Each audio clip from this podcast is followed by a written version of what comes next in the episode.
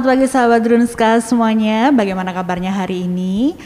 Pagi ini di hari yang cukup mendung ini, Hana kembali menyapa sahabat Drunska semua dalam program Bincang-Bincang sama Doi edisi 20 November 2021. Di hari ini Hana sudah bersama dengan Dr. Andi Wijaya, spesialis obstetri dan ginekologi, magister kesehatan. Selamat pagi Dr. Andi. Selamat pagi Hana. Bagaimana kabarnya dok? Sehat? Syukur sehat, sehat Ya. terus semangat terus ini. Fit and fabulous ya dok ya. Nah di edisi kali ini kita akan mengenal erex lebih dekat. Apa sih erex itu? Nanti kita bisa ngobrol banyak banget ya dok ya.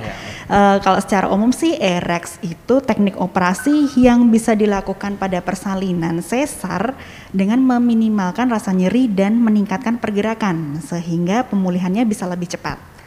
Erex bisa dilayani di Rumah Sakit Dr. Un Kandang Sapi Solo loh sahabat Drunska bahkan sebelum populer.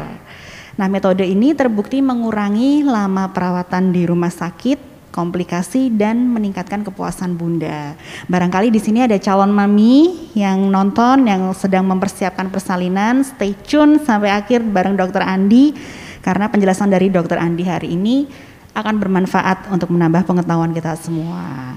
Nah, bagi sahabat Drunska yang ingin bergabung ngobrol dengan Dr. Andi, seperti biasa disampaikan aja secara langsung pertanyaannya melalui kolom komentar. Akan ada giveaway dari Rumah Sakit Dr. Un Kandang Sapi Solo bagi sahabat Drunska yang beruntung. Kita langsung aja ya dok ya menuju ke tema utama Irex. Ini akhir-akhir ini banyak banget sih dok yang tanya Irex, Irex, Irex gitu. Kayaknya lagi happening banget ini. Mungkin bisa dijelasin secara universal atau secara umum dok. Jadi untuk IREX sendiri kan sebenarnya ini istilah bahasa Inggris ya. Itu kepanjangannya kan Enhanced Recovery After Cesarean Surgery ya atau Cesarean Section. Itu kalau diartikan di Indonesia sebenarnya ini satu- protokol. Protokol prosedur operasi yang mana bertujuan untuk meningkatkan kenyamanan untuk pasien, me- meningkatkan kualitas eh, pasien supaya cepat recover, cepat sembuh. Jadi meningkatkan angka kesembuhan pasien lebih cepat. Gimana caranya? Salah satunya dengan meminimalisir rasa nyeri seperti itu. Tapi dalam satu protokol ini tentu saja eh, tidak cuma satu aja dari nyeri itu aja, tapi multidisipliner. Jadi perlu satu tim khusus dari kami dokter spesialis obstetrik ginekologi yang melakukan surgery-nya, kemudian juga dari teman-teman tim anestesi, kemudian juga kerjasama juga dari pasiennya, pasiennya juga, kemudian juga tim dari keperawatan juga seperti itu, dan juga tim dari nutrisionis juga. Jadi memang salah satu tim untuk tim IREX seperti itu. Bisa dijelaskan dok perbedaannya Irex ini dengan persalinan sesar yang kayak biasanya gitu. Ya, jadi untuk eh, perbedaan dari protokol IREX ini sebenarnya eh, banyak sekali ya. Jadi eh, protokolnya sudah berbeda dari awal. Jadi dari persiapan pasiennya dari awal ketika trimester ketiga itu sudah disiapkan pasien ini apakah bisa untuk IREX, adakah kontraindikasi yang memang di, eh, menjadi kontraindikasi untuk prosedur ini, misalkan preeklamsi dan lain-lain ini di, eh, didiskusikan terlebih dulu. Yang pertama persiapannya dari awal ketika konsultasi di trimester 3, kemudian juga eh, persiapannya lagi yang paling menyolok adalah persiapan sebelum operasi. Jadi persiapan sebelum operasinya itu ada beberapa tahap-tahap. Yang paling mencolok di sini adalah yang paling berbeda adalah tentang puasanya. Kalau pada protokol sesarian biasa itu kan harus puasa tuh minimal 6 jam ya. Nah pada protokol IREX ini hampir sama sekali itu nggak puasa. Jadi 6 jam itu masih boleh makan, tetapi makan makanan yang tinggi karbohidrat eh, bebas serat ya. Kemudian dua jam masih boleh minum dan ini harus disarankan minum jadi minum yang manis bisa seperti es teh manis atau eh, jus ya jus yang manis itu gunanya apa supaya eh, pada waktu eh, pembadahan sesarian itu kadar gula ibu tercukupi di situ kemudian untuk persiapan yang berikutnya adalah perbedaan berikutnya adalah metode operasi. Metode operasi yang dipakai oleh kami spesialis obstetrik ginekologi yang melakukan IREX itu dengan prinsip adalah minimal uh, minimal lesion ya. Jadi meminimalisir uh, luka-luka operasi. Jadi akhir pada akhirnya dengan teknik itu maka penyembuhan luka akan cepat terjadi. Biasanya kita ada metode khusus ya dalam operasi itu agak sedikit berbeda dengan sesarian biasa. Kita biasanya menggunakan teknik uh, menggunakan scalpel yang tajam jadi irisannya langsung. Kemudian uh, samping itu kita juga bisa menggunakan alat kauterisasi ya dengan bipolar ataupun harmonik scalpel.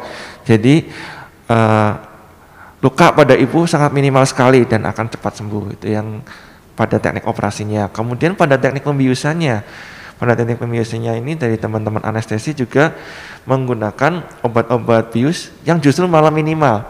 Jadi berbeda dengan sesarian biasa. Dosisnya biasanya seperempat kali lebih sedikit ya, hanya seperempatnya aja daripada sesarian biasa. Sehingga ketika selesai operasi, ibu ini sudah bisa untuk mobilisasi bertahap. Bisa langsung belajar duduk, kemudian nyaman untuk duduk ya, kemudian untuk belajar berdiri dan belajar berjalan. Jadi dalam 24 jam dia sudah pulih sempurna. Ini berbeda dengan sesarian yang biasa. Kalau sesarian biasa itu kan 24 jam baru mulai mobilisasi seperti itu. Kemudian dari teknik anestesinya juga itu ada perbedaan tentang blok spinal dan juga regional anestesi. Jadi ada blok di sekitar luka operasi. Itu juga akan sangat menolong untuk mengcover uh, rasa nyeri yang ada, meminimalisir rasa nyeri yang ada sehingga ibu bisa lebih cepat recovery-nya. Kemudian juga diberikan uh, obat-obatan yang uh, sifatnya itu uh, anti nyeri yang berbeda cara kerja. Jadi dengan kombinasi anti nyeri itu maka akan mempercepat uh, recover daripada ibu sendiri karena dia bebas nyeri, ibu akan merasa lebih percaya diri untuk segera mobilisasi, segera duduk, segera berdiri, segera berjalan seperti itu. Kemudian dari segi uh, untuk ini ya dari bagian anak sendiri ya dari bagian anak ini karena dengan metode RX ini otomatis ibu lebih mudah recovery jadi uh, untuk menyusui dia akan lebih cepat jadi setelah dia bisa duduk dia bisa menyusui dengan nyaman si adik bayi saya rasa mungkin seperti itu ya. Ini bisa dijelaskan lebih lagi. Berarti keunggulannya lebih ke meminimalkan rasa nyeri biar iya, proses recovery-nya lebih seperti cepat itu, ya, betul. Ya. Kemudian untuk masa perawatan sendiri perbedaannya dok kalau antara persalinan spontan, sesar dan yang irex ini perbedaannya bagaimana dok? Kalau persalinan spontan biasanya kan memang dua satu sampai dua hari ya. Nah, untuk sesarian sendiri, sesarian yang biasa yang tidak menggunakan metode IREX itu biasa recovernya 2 sampai 3 hari. Sedangkan untuk IREX sendiri dia bisa recover antara 1 sampai 2 hari. Jadi mempercepat sekali pemulihan. Bahkan 24 jam itu ibu sudah bisa pulang kembali ke rumah dengan nyaman, dengan full mobilization, jadi dia bisa menyusui, bisa beraktivitas seperti biasa. Kadang pernah lihat juga sih dok, jadi ada selebgram dia habis melahirkan itu besoknya gitu udah bisa langsung joget TikTok dok. ya itu mungkin dengan pakai irex itu ya, juga. jadi covernya cepat sekali. Kemudian untuk tadi keunggulan sudah dijelaskan dokter Andi, mungkin bisa di lebih dijelaskan lagi dok keunggulannya selain meminimalkan rasa nyeri dan me, ngurangi lama perawatan itu kalau dari segi ibu hamil dia sudah ada penyakit komplikasi atau bagaimana gitu dok untuk kontraindikasinya yang mungkin bisa. Uh, oh iya saya paham. Oh iya. Jadi gini uh, tidak semua persalinan bisa dilakukan dengan uh, sesarian bisa dilakukan dengan metode IREX jadi salah satu kelemahannya tidak semua bisa dilakukan. Yang merupakan kontraindikasi yang pertama adalah persalinan-persalinan dengan komplikasi atau dengan penyulit.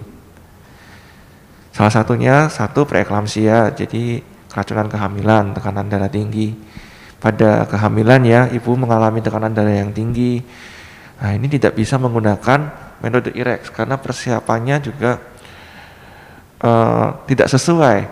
Dan ketika terjadi preeklamsi ini perlu monitoring lebih ketat, lebih lama. Jadi enggak dengan semudah itu jadi IREX-nya tidak bisa dilakukan apalagi ibu-ibu dengan yang sudah eklamsi atau kejang otomatis tidak bisa dilakukan persiapan dengan metode IREX ini. Kemudian salah satunya lagi yang memang tidak memungkinkan dilakukan IREX adalah ibu-ibu dengan anemia. Dan anemia dalam kehamilan jadi HB-nya rendah. Jadi nggak mungkin uh, setelah recover ibu langsung dilepas infusnya seperti metode IREX itu tidak bisa. Tetap ibu harus mendapatkan transfusi darah, jadi infusnya tetap dipertahankan. Jadi kalau pada metode IREX tadi, saya kembali sampaikan ketika keluar dari ruang operasi, sudah mulai pemulihan, itu obat-obatan diberikan secara uh, oral, tidak secara parenteral. Jadi obat-obatan yang diminum termasuk antibiotik maupun anti nyerinya. Jadi infusnya bisa langsung dilepas, kateter yang dipasangkan ke ibu bisa langsung dilepas, jadi langsung mobilisasi. Nah ini tidak bisa pada ibu-ibu dengan anemia yang memerlukan transfusi darah. Kemudian yang terakhir adalah eh, ibu-ibu uh, ibu hamil dengan risiko terjadi komplikasi perdarahan, seperti misalkan solusio plasenta, kemudian plasenta letak rendah atau plasenta yang letaknya di bawah, ya pada plasenta yang letaknya di segmen bawah rahim atau yang menutupi jalan lahir ini tidak bisa dilakukan metode IREX ini karena akan terjadi resiko perdarahan seperti itu. Kalau untuk bayi yang kembar bisa nggak dok? Untuk bayi yang kembar masih masih dimungkinkan untuk metode IREX jika tidak ada penyelit-penyelit seperti kontak indikasi yang saya sebutkan tadi di atas ya.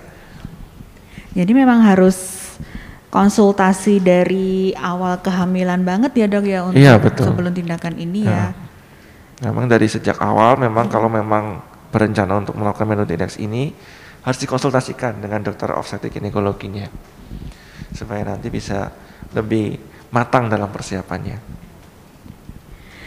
Kemudian untuk ibu hamil dengan riwayat mata minus didoakan Hana sering dengar kalau misalnya minusnya udah banyak itu sangat risky atau riskan ketika mau persalinan spontan kayak gitu Ya betul sekali Hana. Jadi uh, ibu-ibu hamil yang punya komplikasi atau uh, pemberat minus ya atau miopia itu memang ketika seseorang itu ada miop biasanya retinanya di belakang mata itu biasanya sudah tipis. Jadi ketika nanti mengedan atau persalinan normal itu biasanya ada resiko untuk terjadi retinal detachment. Jadi lepas retinanya atau rusak retinanya. Jadi bisa menyebabkan miopnya menjadi lebih berat atau bahkan mengakibatkan kebutaan. Nah, memang untuk miop sendiri apakah ini indikasi untuk IREX atau untuk sesarian ini perlu dikonsulkan dengan dokter mata supaya menentukan dulu bagaimana kondisinya baik minus rendah maupun minus yang tinggi. Kalau minus yang tinggi otomatis biasanya sudah terjadi uh, kelainan pada retinanya. Jadi rawan untuk terjadi retinal detachment tadi sehingga dokter mata tidak akan menyarankan untuk persalinan normal. Ketika dokter mata tidak menyarankan persalinan normal harus dengan sesarian nah ini ibu bisa memilih apakah dia akan dengan sesarian biasa atau dengan metode baru ini metode IREX ini? Seperti itu. Tadi ada keunggulannya tentu ada efek sampingnya juga ya dok ya metode IREX ini. Kalau yang paling terasa efek sampingnya apa dok? Untuk efek samping yang perlu kita tahu ya biasanya kan tetap aja satu surgery itu uh, pasti ada rasa sakit ya, ada rasa nyeri ya. Nah, salah satu yang paling terlihat itu biasanya ketika kita melakukan uh, blok pada luka di sekitar operasi. Nah, uh, tingkat penyembuhan jaringan masing-masing ibu ini bisa berbeda. Nah, ketika melakukan blok di sekitar luka operasi itu, di sekitar itu bisa terjadi hematom atau lebam kebiruan seperti itu. Paling seperti itu aja efek sampingnya yang ada untuk metode IREX ini dengan blok di antara uh, regional anestesi di sekitar luka ya seperti itu. Sekitar luka operasi. Biasanya lebam gitu. Jadi ibu kan ketika uh, lihat lukanya kok lukanya lebam waktu diganti perban lukanya lebam kan juga takut. Paling seperti itu sih. Yang lain-lain uh, sepertinya enggak. Tapi tetap juga ada uh, untuk pembiusan sendiri ya itu tetap aja ada risiko-risiko yang sama seperti pembiusan pada umumnya.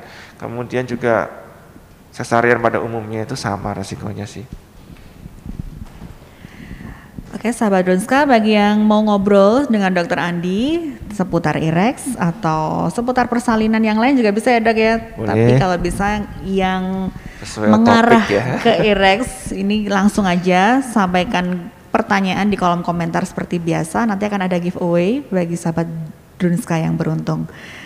Hari ini Hana dan Dokter Andi berada di ruang PKRS, salah satu ruang pertemuan di rumah sakit ya. Meskipun di dalam ruangan Hana dan Dokter Andi ini tetap menerapkan protokol kesehatan untuk mencegah transmisi COVID-19 yang sampai hari ini masih harus kita waspadai. Sahabat Ruska juga harus tetap terapkan protokol kesehatan ya, jangan sampai kendor maskernya. ya jangan sampai kendor betul. Yes, uh, kalau untuk pasien dengan COVID ini dok, mungkin kan mungkin kurvanya sudah turun tapi kan ada kemungkinan pasien masih kena COVID gitu ya dok support nggak kalau mau IREX? Ya pertanyaan ini bagus sekali ya. Jadi kalau pasien dengan COVID, kira-kira ini bisa nggak memakan kontak indikasi nggak untuk IREX? Uh, tergantung dari derajat COVID-nya dulu. Uh, apabila memang pasien ini dengan COVID, kan memang perlu perlakuan khusus untuk mencegah transmisi COVID ke petugas kesehatan seperti itu. Nah kita harus tentukan dulu pasien ini memang dengan COVID riwayat atau memang saat ini sedang akut. Kalau sedang akut saya rasa untuk prosedur seperti ini perlu persiapan yang lebih matang lagi. Nah ini tergantung dari sifat keemergensian daripada diagnosis dari pasien dengan COVID ini. Kalau memang itu sangat emergensi maka tidak dimungkinkan persiapan yang matang untuk IREX maka tidak bisa seperti itu. Tapi jika memang pasien ini uh, dengan COVID tapi kehamilannya baik-baik saja, kita bisa menunggu setelah masa uh, COVID-nya selesai, udah dicek lagi udah bisa negatif, lah baru kita persiapkan dengan metode IREX seperti itu. Kemudian ini Tadi mungkin sudah sempat dijelaskan, cuman sahabat Doska ini kayaknya baru aja gabung dok. Jadi pertanyaannya saya ulang lagi, nanti bisa yeah, dijelaskan lagi ya dok ya. Bagaimana proses pemulihan setelah dilakukan tindakan IREX? Oke, okay. jadi untuk proses pemulihan ini adalah merupakan salah satu keunggulan dari protokol IREX sendiri. Jadi pemulihannya akan jauh lebih cepat karena satu teknik operasi yang dipakai sudah berbeda. Kemudian penata laksanaan nyeri yang ada juga sudah sangat komprehensif sehingga ibu ketika selesai dioperasi itu bisa segera mobilisasi bertahap. Jadi dia bisa segera duduk, kemudian dia bisa berdiri dan berjalan, bahkan berjalan dengan posisi yang nyaman, tidak masih nyeri nggak dok? Masih, masih nyeri tapi sangat minimal. Sehingga itu dimungkinkan dilakukan seperti itu. Jadi memang pemulihan pada metode IREX ini memang merupakan keunggulan dari protokol IREX sendiri. Jadi yang biasanya 2 sampai 4 hari ini bisa dalam 24 jam udah bisa betul, duduk. Betul sekali. ya. Bahkan sudah bisa pulang 24 jam itu. Okay. Jadi 2 jam setelah operasi itu pasien sudah bisa duduk. Kemudian uh, eh, 6 jam setelahnya sudah bisa untuk berdiri, belajar berdiri, kemudian bisa dilepas kateter dan infusnya di atas 10 jam sudah bisa ke toilet sendiri. Bahkan 24 jam dia bisa pulang ke rumah. Itu syarat atau persiapan yang bisa dibentuk sejak dini sebelum melakukan tindakan IREX itu apa aja sih dok? Kayak misalnya kamu ada persiapan berat badan harus berapa, kemudian kadar HB harus berapa gitu ada nggak dok? Oh iya betul. Jadi untuk persiapan ini memang harus dilakukan dengan matang ya Hana ya. Jadi dari awal kehamilan memang kalau memang sudah menentukan oh saya mau metode IREX ini untuk cesarean dengan IREX, Maka dari awal itu memang harus dikonsultasikan dengan dokter obstetrik ginekologinya ya, dengan dokter obstetrinya, dokter kandungannya untuk mempersiapkan dengan baik. Salah satunya sudah disebutkan Hana tadi, bagaimana dengan pembelian multivitamin supaya kadar HB-nya normal. Karena kalau ibu dengan anemia dalam kehamilan yang memerlukan transfusi, maka metode ini tidak bisa diterapkan. Kemudian untuk masalah berat badan ini berkaitan erat dengan bagaimana teknik pembiusan ya, teknik anestesinya karena pada IREX ini teknik anestesinya menggunakan teknik regional ya, jadi disuntik obat anestesi lewat tulang belakang. Daripada uh, ibu-ibu hamil yang kenaikan berat badannya berlebih bahkan sampai obesitas, itu akan lebih sulit untuk dilakukan metode pembiusan ini. Karena jarum yang dipakai sangat tipis Nah, ketika menembus jaringan-jaringan kulit yang cukup tebal pada orang-orang eh, ibu-ibu dengan obesitas, maka ini akan mengalami sedikit kesulitan seperti itu. Jadi memang dari awal kita harus konsultasi rutin dengan dokter kandungan supaya berat badan yang dicapai ini sesuai dengan target seperti itu. Jadi itu yang bisa dilakukan preparationnya atau persiapannya sejak dini ya dok ya. Betul. Kemudian ini ada lagi sahabat Drunska yang nampaknya juga baru bergabung dokter. Apakah ibu dengan kelainan preeklamsia tetap bisa bersalin dengan metode IREX ini? Adakah syarat-syarat tertentunya dok? Iya, tadi sudah saya singgung ya untuk kontraindikasi dari uh, metode IREX pada sesosesaria ini ya. Jadi untuk ibu-ibu dengan preeklamsi memang sebenarnya adalah kontraindikasi tapi ketika preeklamsi ini ditata laksana dengan baik dari sejak awal atau dia terkendali, memang tensinya tinggi dengan diagnosis preeklamsi, tapi dia terkendali masih bisa dimungkinkan untuk metode IREX. Tapi ketika preeklamsinya menjadi berat atau dengan komplikasi-komplikasi yang lain, maka metode IREX ini tidak bisa diterapkan pada ibu tersebut. Jadi ketika bunda mengalami komplikasi preeklamsi, udah diketahui dari sejak awal, udah dikendalikan oleh dokter kandungan yang Bunda percayakan itu terkendali semuanya baik, metode ini masih bisa dimungkinkan. Jadi recovery tetap lebih bagus. Kemudian jika persalinan pertama SC dan apakah persalinan keduanya itu bisa pakai IREX, Dok? Iya. Jadi uh, persalinan pertama dengan seksio biasa, kemudian persalinan kedua apakah harus dengan IREX atau apakah bisa gitu ya? Kalau untuk metode IREX ini asal tidak ada kontraindikasi seperti yang sudah disebutkan di atas itu bisa baik riwayat operasi maupun yang bukan riwayat operasi. Cuma pada yang riwayat operasi kita harus menilai lebih detail lagi. Jadi ada beberapa faktor. Di antaranya ketika riwayat operasi itu ada resiko terjadi perlengketan organ digestif dengan organ ginekologi seperti itu. Nah, ketika terjadi perlengketan yang berat dan dinilai oleh dokter kandungannya itu merupakan resiko perdarahan yang masif ya, itu maka metode IREX ini tidak bisa diterapkan.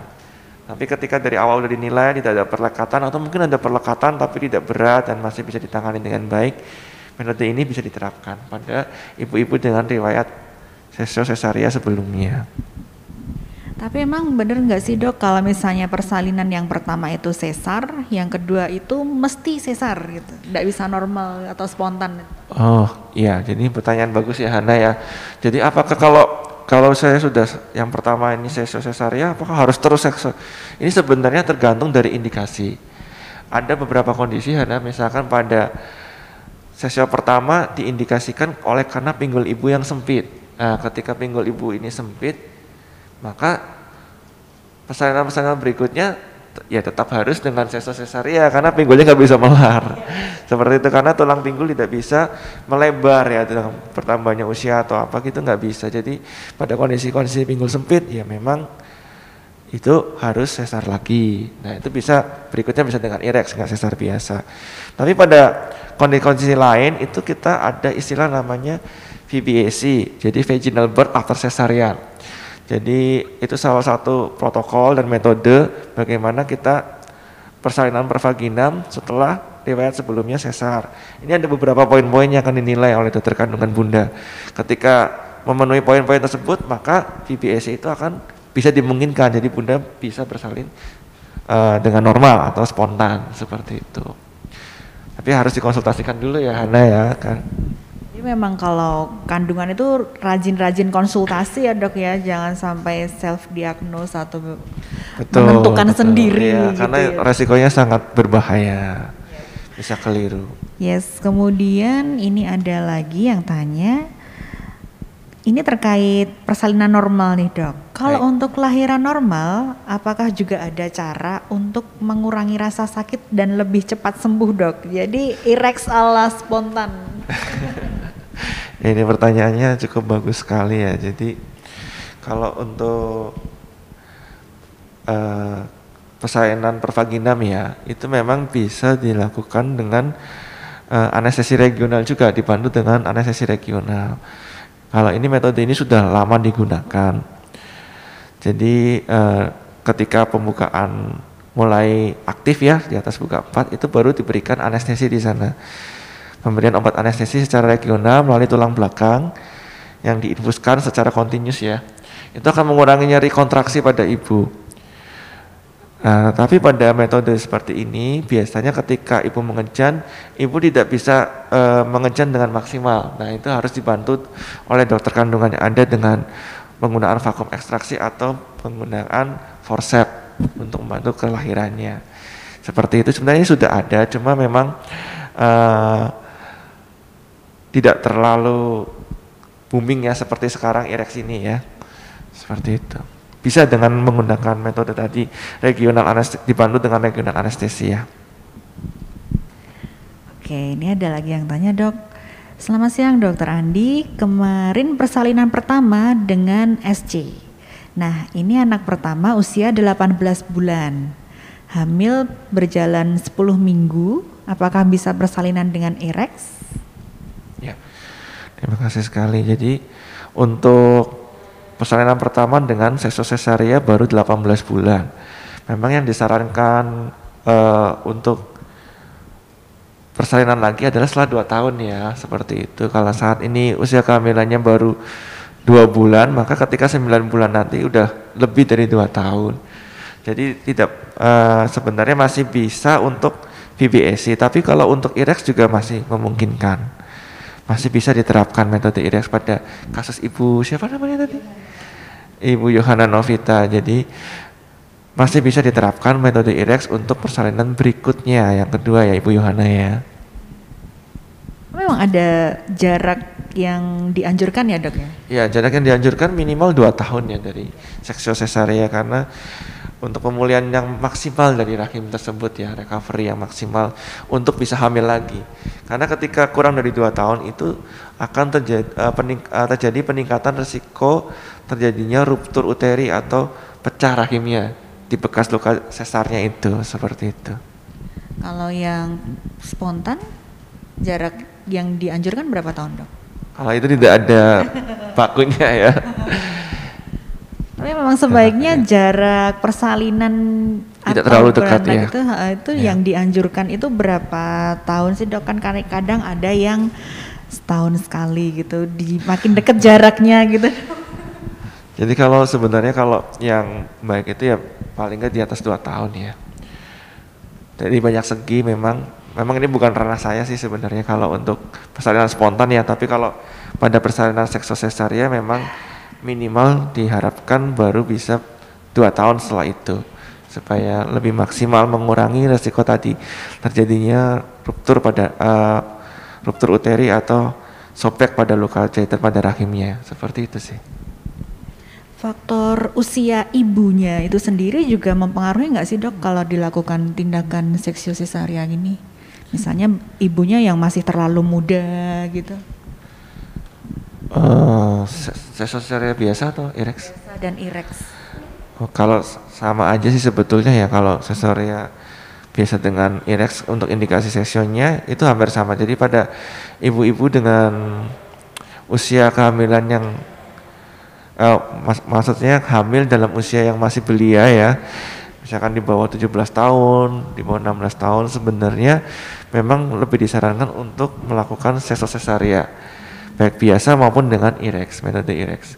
Kenapa? Karena pada wanita dengan usia belum matang di bawah 17 tahun itu organ-organ vitalnya, organ-organ intimnya itu belum terbentuk, uh, bukan, bukan belum terbentuk sempurna ya, belum maksimal dalam fungsionalnya. Jadi uh, resiko perdarahan terjadinya ruptur perineum jadi ketika bayi lahir itu terjadi robekan itu akan sangat tinggi perdarahan sangat tinggi kemudian terjadi atonia uteri atau rahimia kurang maksimal dalam berkontraksi sehingga bisa terjadi perdarahan pasca salin itu juga lebih meningkat pada wanita-wanita yang hamil di usia terlalu belia tadi seperti itu itu dikarenakan memang secara fungsionalnya memang belum benar-benar matang belum benar-benar siap untuk persalinan. Ini Bu Yohana Novita masih nyambung dok pertanyaannya. Maksudnya dengan yang jarak 2 tahun itu tadi dari usia anak pertamanya atau usia dari SC-nya? Dari SC-nya. Dari, dari SC-nya ya Bu dari, Yohana. Ya, otomatis anak pertama usia anak itu. Ya sama dengan waktu SC-nya. Iya betul ya kan usia anaknya ya sama dengan waktu SC-nya kan lainnya dengan SC kan. Berarti itu. Selanjutnya ada dari Estri Nawardani, saya sudah dua kali melahirkan dengan SC. Jika hamil lagi bisa melahirkan dengan metode IREX enggak? Sama aja ya dok ya, konsultasi dulu ya. Ya terima kasih ya Bu Estrin ya. Ini saya kenal ini Bu Estrin oh. ini. ya tentu saja bisa Bu Estrin ya dengan metode IREX jika memang hamil lagi. Jika hamilan yang ketiga dengan dewasa cesaria maka bisa dilakukan metode IREX jika tidak ada komplikasi seperti yang sudah kita sharingkan sebelumnya. Kemudian ada dari Ibu Rani Pertiwi, apakah metode IREX bisa mengatasi masalah keloid pada ibu-ibu yang punya bakat keloid? Ya, baik. Jadi untuk metode operasi pada IREX ini kan memang dengan seminimal mungkin ya uh, melukai jaringan-jaringan yang sehat. Jadi pada metode IREX ini biasa kita sebagai dokter kandungan juga akan melihat akan menilai apakah ibu ini bakat keloid. Kalau pada riwayat sebelumnya terjadi keloid, maka ini ketika menggunakan metode IREX ini kita bisa mereposisi ya atau membetulkan lagi. Jadi luka keloidnya itu kita buang, kemudian saya tanya diperhalus lagi dan dengan metode IREX kita juga menggunakan benang-benang yang khusus ya, nggak seperti benang-benang biasa yang memang lebih absorbable ya, mudah diserap sehingga pulihnya juga bisa lebih cepat dan resiko terjadi keloid juga menurun dengan drastis seperti itu. Kemudian ini ada yang tanya lagi dok seputar penyakit atau kontraindikasi dari IREX ini dok. Ya, ada. Mungkin bisa dijelaskan lagi dokter Andi selain preeklamsi kontraindikasi yang lain apa sih dari ya, ereksi? Baik. Jadi salah satunya tadi ibu ibu hamil dengan anemia dalam kehamilan. Jadi hamilnya rendah jadi perlu dilakukan transfusi. Nah, ketika kita menyerap uh, menerapkan metode IDEX ini tidak akan cocok karena uh, dia perlu transfusi, perlu diinfus, masih perlu pemantauan lebih lanjut. Jadi memang tidak bisa diterapkan untuk metode IREX ini. Kemudian yang berikutnya adalah ibu-ibu dengan uh, resiko tinggi terjadi perdarahan pasca salin maupun durante persalinannya uh, dengan resiko-resiko tinggi. Uh, contohnya kasus apa dok? Contohnya salah satunya plasenta akreta misalkan. Plasenta akreta ini plasenta uh, uh, apa tuh? Ari-ari yang menempel menempel atau melekat pada dinding rahim dengan sangat kuat atau bahkan menempel pada organ di sekitarnya seperti organ kandung kemih.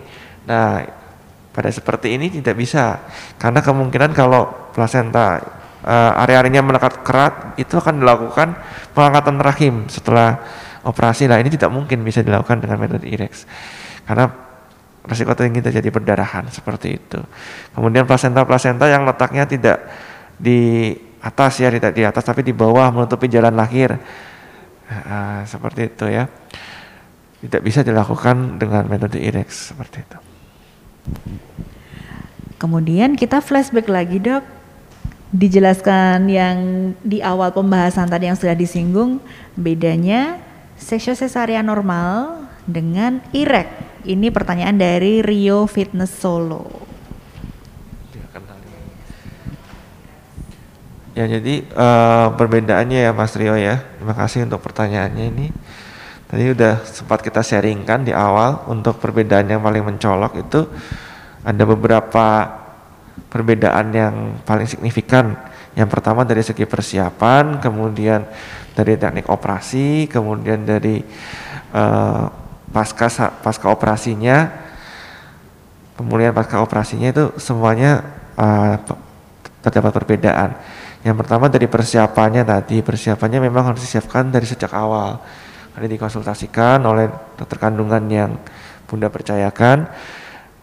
Adakah kontraindikasi untuk persalinan seperti ini. Kemudian kalau memang tidak ada dipersiapkan dengan baik, jadi tidak ada anemi, tidak ada kontraindikasi yang lain, dan dikonsultasikan dari sejak awal. Yang kemudian yang kedua untuk persiapan menjelang operasinya, tadi masalah puasa itu juga ada perbedaan.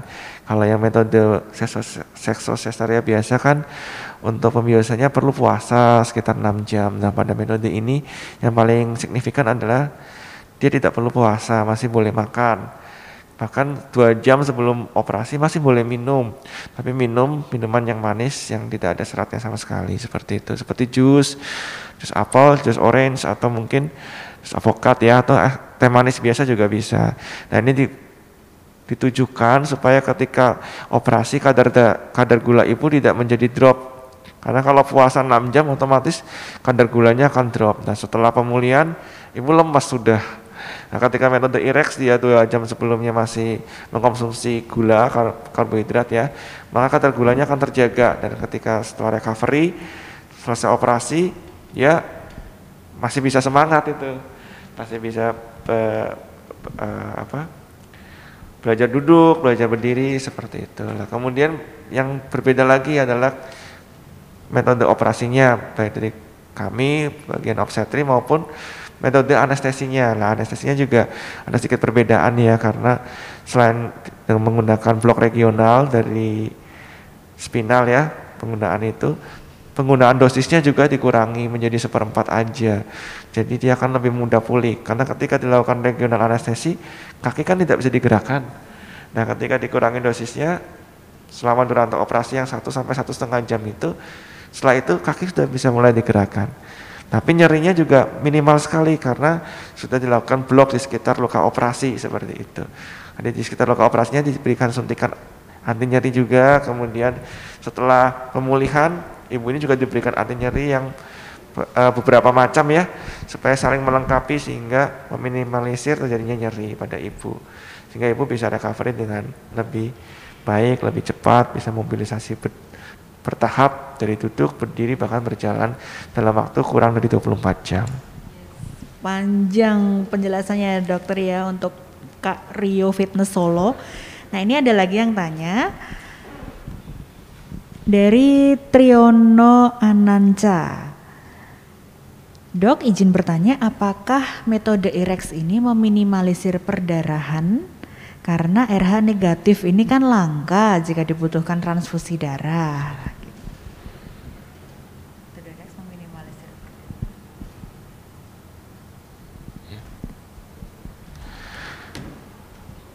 Uh, kalau melihat metode IREX ini ya dari metode operasinya memang kita mengurangi nyeri dengan cara menggunakan seminimal mungkin merusak jaringan. Jadi otomatis akan mengurangi terjadinya perdarahan.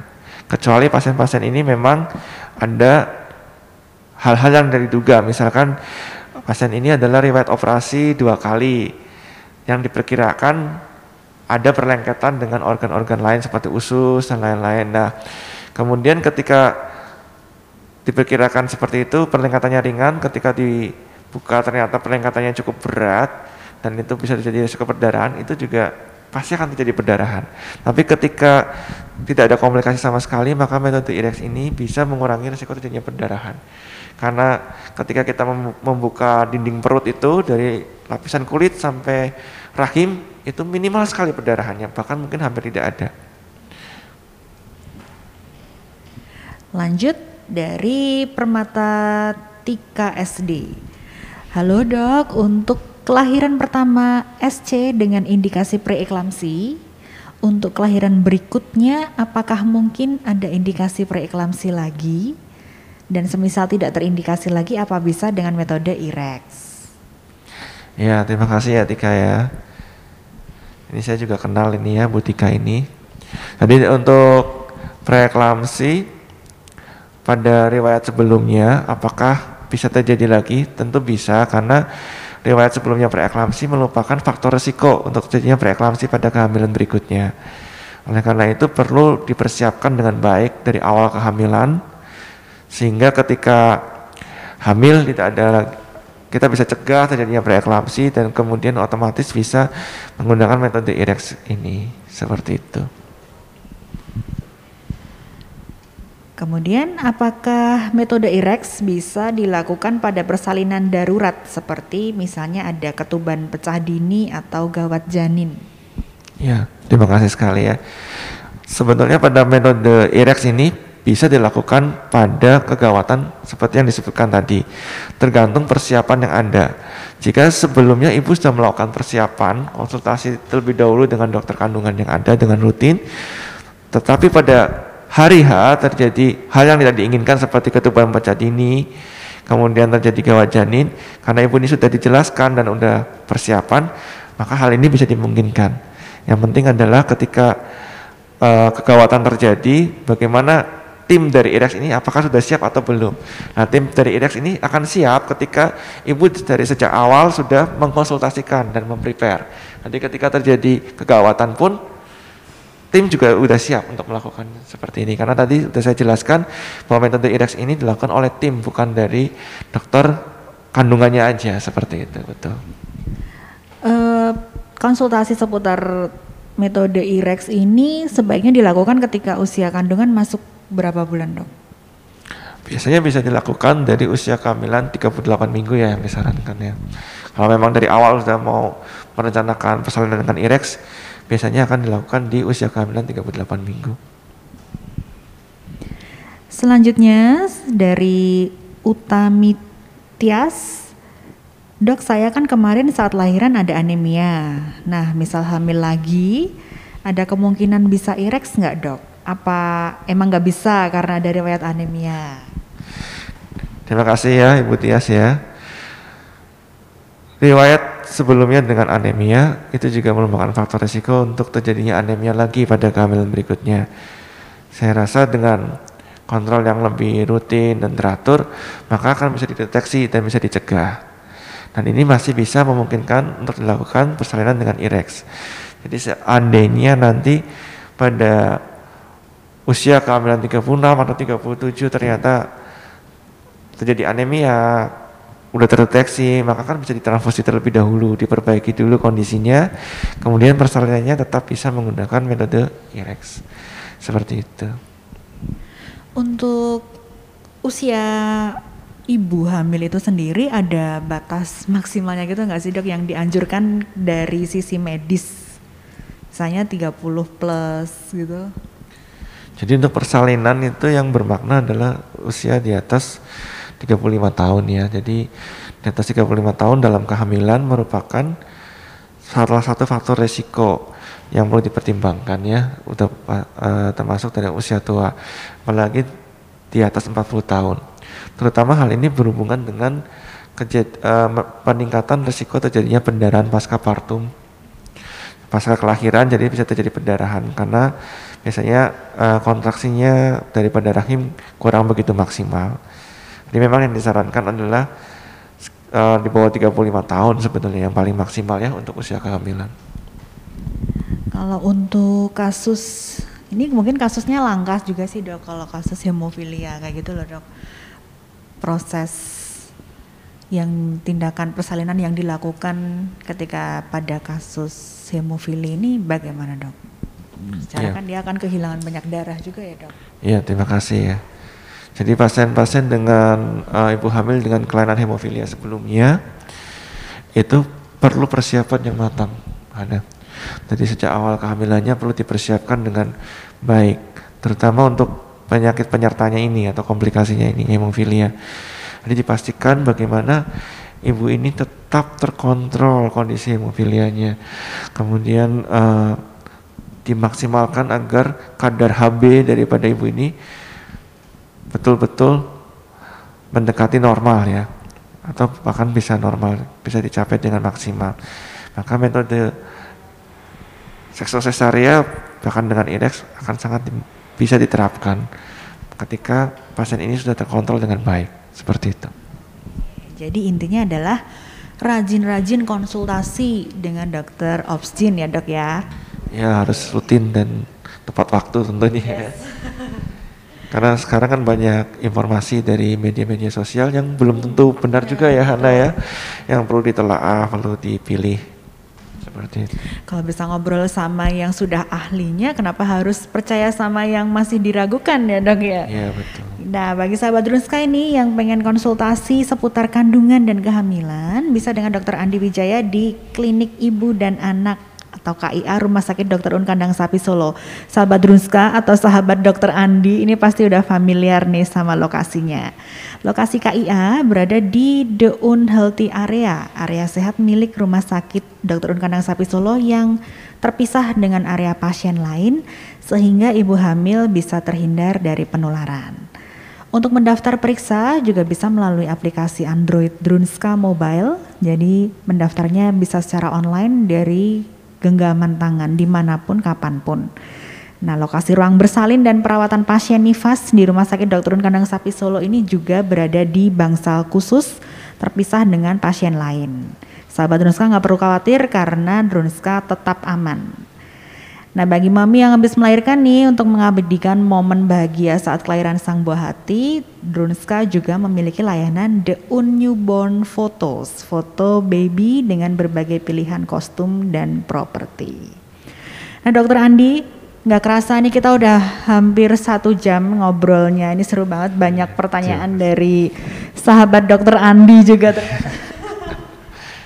Terima kasih Dokter Andi untuk edukasi dan informasi yang diberikan siang ini kepada sahabat Drunska. Kemudian terima kasih juga untuk semua sahabat Drunska yang sudah setia mengikuti, sudah stay tune dari awal hingga akhir. Pemenang giveaway bincang-bincang sama doi edisi hari ini akan diumumkan atau diinformasikan melalui postingan Instagram TV. Jadi stay tune di Instagram @drunska.